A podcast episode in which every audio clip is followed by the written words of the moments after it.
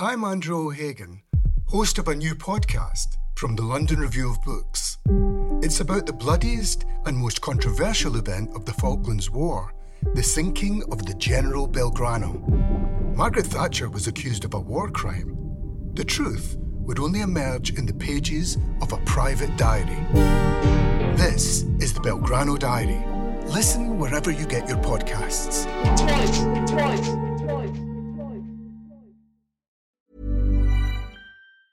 Hi, I'm Daniel, founder of Pretty Litter. Did you know cats tend to hide symptoms of sickness and pain? I learned this the hard way after losing my cat, Gingy. So I created Pretty Litter, a health monitoring litter that helps detect early signs of illness by changing colors, saving you money and potentially your cat's life. Pretty Litter is veterinarian developed, and it's the easiest way to keep tabs on your fur baby's health right at home. Go to prettylitter.com and use code ACAST for 20% off your first order and a free cat toy. Terms and conditions apply. See site for details. Welcome to the London Review Bookshop. Welcome all. Thank you very much for being here. Uh, so I'm just going to hand over to Will. He's going to read from The Absent Therapist, of which, as you know, Nick Lezard had said, the whole book is like someone deeply charismatic and charming, daring you not to find them insane. Thank you very much, Charles, and thank you everyone for coming. Uh, this is a book of voices. Um, an echo chamber, if you will. Uh, some of the voices are internal monologues, some of them are responses to persons unspecified, and some of them are merely anecdotal or contemplative in some way, or rude. Uh, and all are quite short, so I'm just going to read a few. I went to the spanking club once. It was mostly older men in glasses and short sleeved shirts. A few were wandering around in school uniform in shorts. The whole place smelt of bleach. On the bar, the organisers, someone, had laid out the implements gloves, spatulas, ping pong bats, flails, knobbly dildos, a few bits and pieces I didn't recognise. People seemed to be enjoying themselves, yes, in a serious minded sort of way. It was eccentric, I'd say, more than erotic or perverse. Certainly not obscene. After about an hour of leisurely smacking, a skinny little man came in and rang a bell, and they served a buffet. The codgers pulled up their trousers, wiped their glasses, and queued for sausages and potato salad. And then disappeared into dark corners with plastic forks and paper plates no one, not one, washed their hands first. It was revolting. They were a bunch of professionals, of teachers. There was a geography teacher, a history teacher, and an English teacher. They were hustlers. That's the point. They'd organized themselves into a group and they went from pub to pub, wiping out, cleaning up, sorry. They knew they were going to win. They'd organized, developed a strategy so that no one else would have a chance. And they were so smug. That's what got me. You have to understand, it was a calculated play. Nothing innocent about it. It wasn't that they were competitive or that they wanted to win. That wouldn't have worried me. It was the fact they were hustlers. And the point about hustlers, the point about hustlers is that they always win. It's not fair. The locals didn't stand a chance. Those fucking teachers. I could have strangled the lot of them. Don't go thinking there was anything innocent about their plan. A hustler is not what he pretends to be. He starts out being one of you, and then little by little he plays his cards, and before you know it, you're fucked. They've got dark designs. When I was nine, I took a swig from the brandy bottle in the cupboard and as I was trying to wiggle the cork back in, it broke. My parents were fairly strict, but more than that, they were unpredictable. I had the feeling they would deal with me pretty harshly for a petty offence like this. How would they know about it? I didn't stop to think. I was truly terrified, and only knew I had to replace the cork, which was special with a little flat hat on it. I knew there was a home brew shop in town, and with the clarity of panicky youth, I knew they might be able to help me. I had enough pocket money. I went to get my pocket money from my room, which I shared with my brother, and he was in there wanking with another boy. I got the cork, and I was so, so relieved when I'd replaced it that I felt I had to cap it all by telling Dad about the funny thing I'd seen Gus doing that afternoon. End with a slightly longer one. The lads are wearing suits, which draw attention to the spots around their lips, and the girls are still experimenting with makeup, putting it on too thick. And there are some trim mums and one thin, very inebriated grandmother dressed too youthfully, sweeping and swaying to doctor pressure. White ties with big knots go with black shirts, the lads have decided. And some tentative carpet boogie is the necessary preliminary to joining the two or three brave girls already on the postage stamp sized dance floor, from which the defiant grandmother has just retired in a fit of weeping expectoration. One bloke fancies himself as a dancer, but at this stage in the evening restricts himself to a few pelvic rotations while talking at the bar to a girl in a tight crushed blue bodice perched awkwardly on a stool. She is telling him about a dream involving a vampire, a woman with an eating disorder who looks like Linda, she points at the weeping granny, and an angry face at the window. She thinks it's about balance and just as she says the word balance, the bloke listening to her does a little spin and has to reach out for the bar when he comes back round and cover his embarrassment by saying, Go on, I'm listening, vampires. To which the girl responds by taking a sip of her wine and looking down at her shoes. I don't know anyone. I'm in Watton, staying with a friend who's a medical courier and a part time DJ. He knows the DJ at this party, which is why we're here. Lads start to dance towards the end of a song, I've noticed, rather than near the beginning. This way, they don't have to dance for long and can duck out quickly if they haven't made, or feel they're unlikely to make, the right impression. Certain songs and singers get blokes going.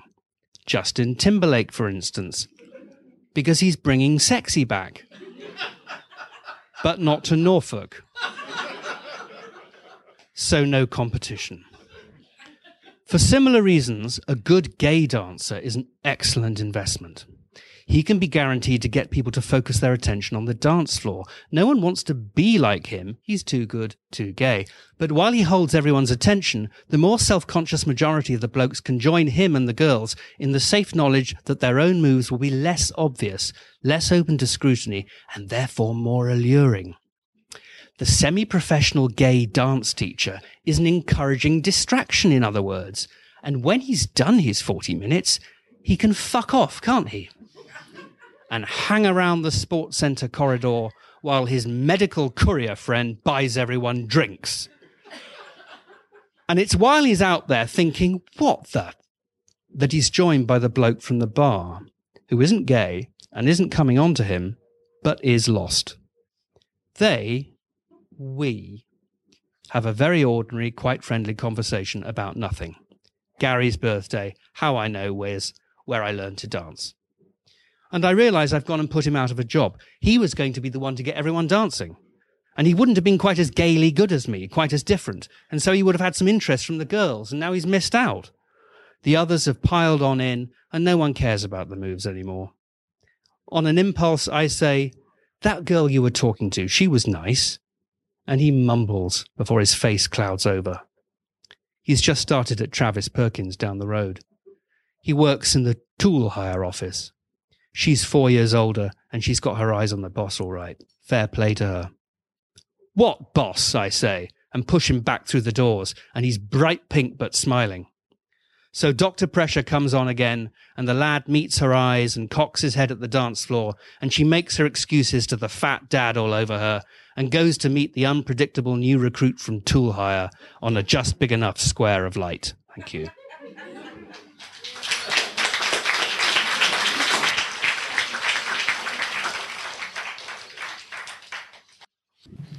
Um, I'm going to read uh, from a story called Legendary.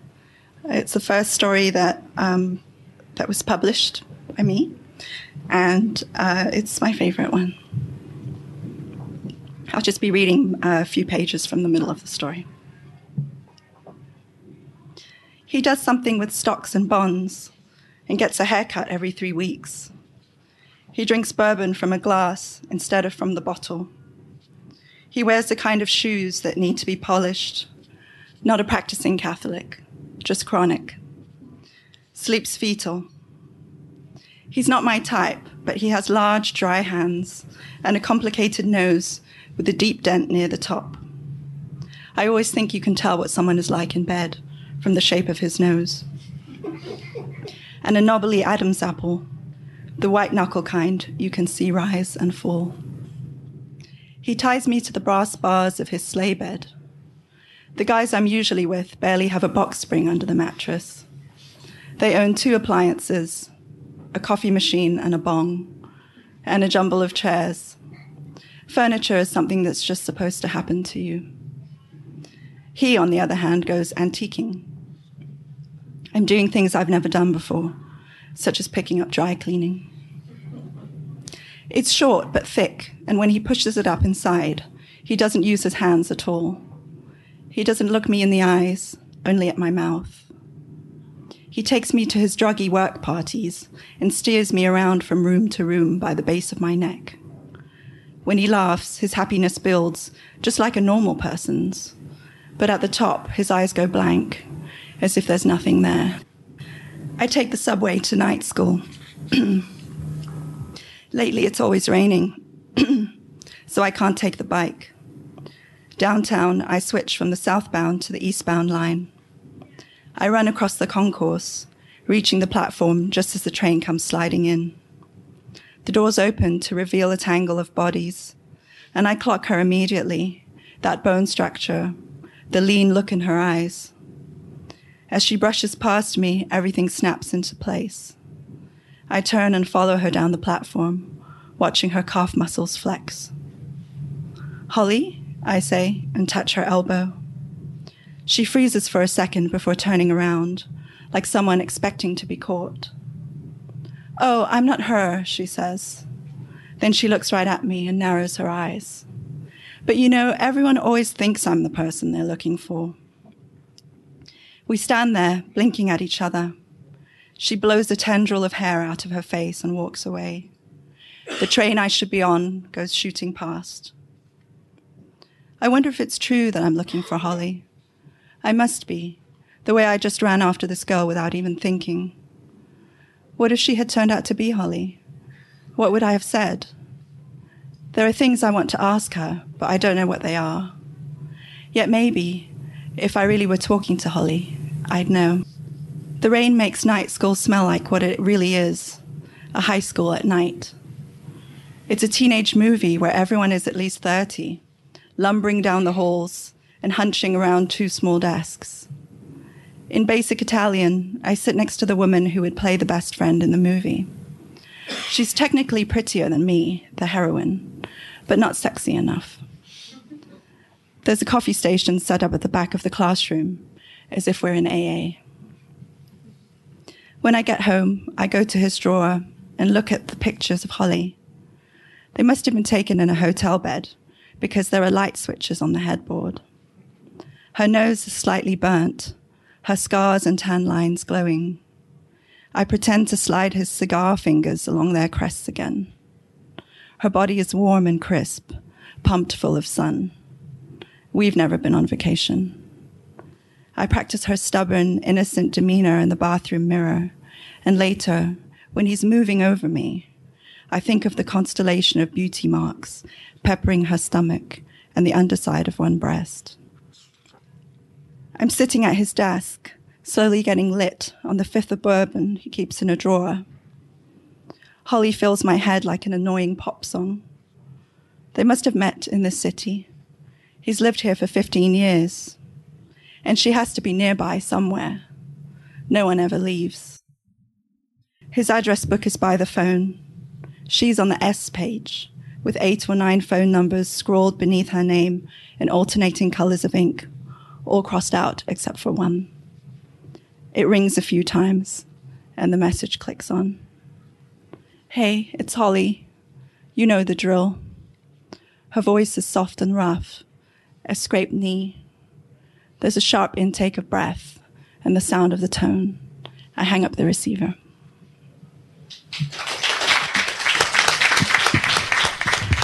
Thank you for joining us for this London Review Bookshop event. For more, visit our website at www.londonreviewbookshop.co.uk or search for the London Review Bookshop on iTunes.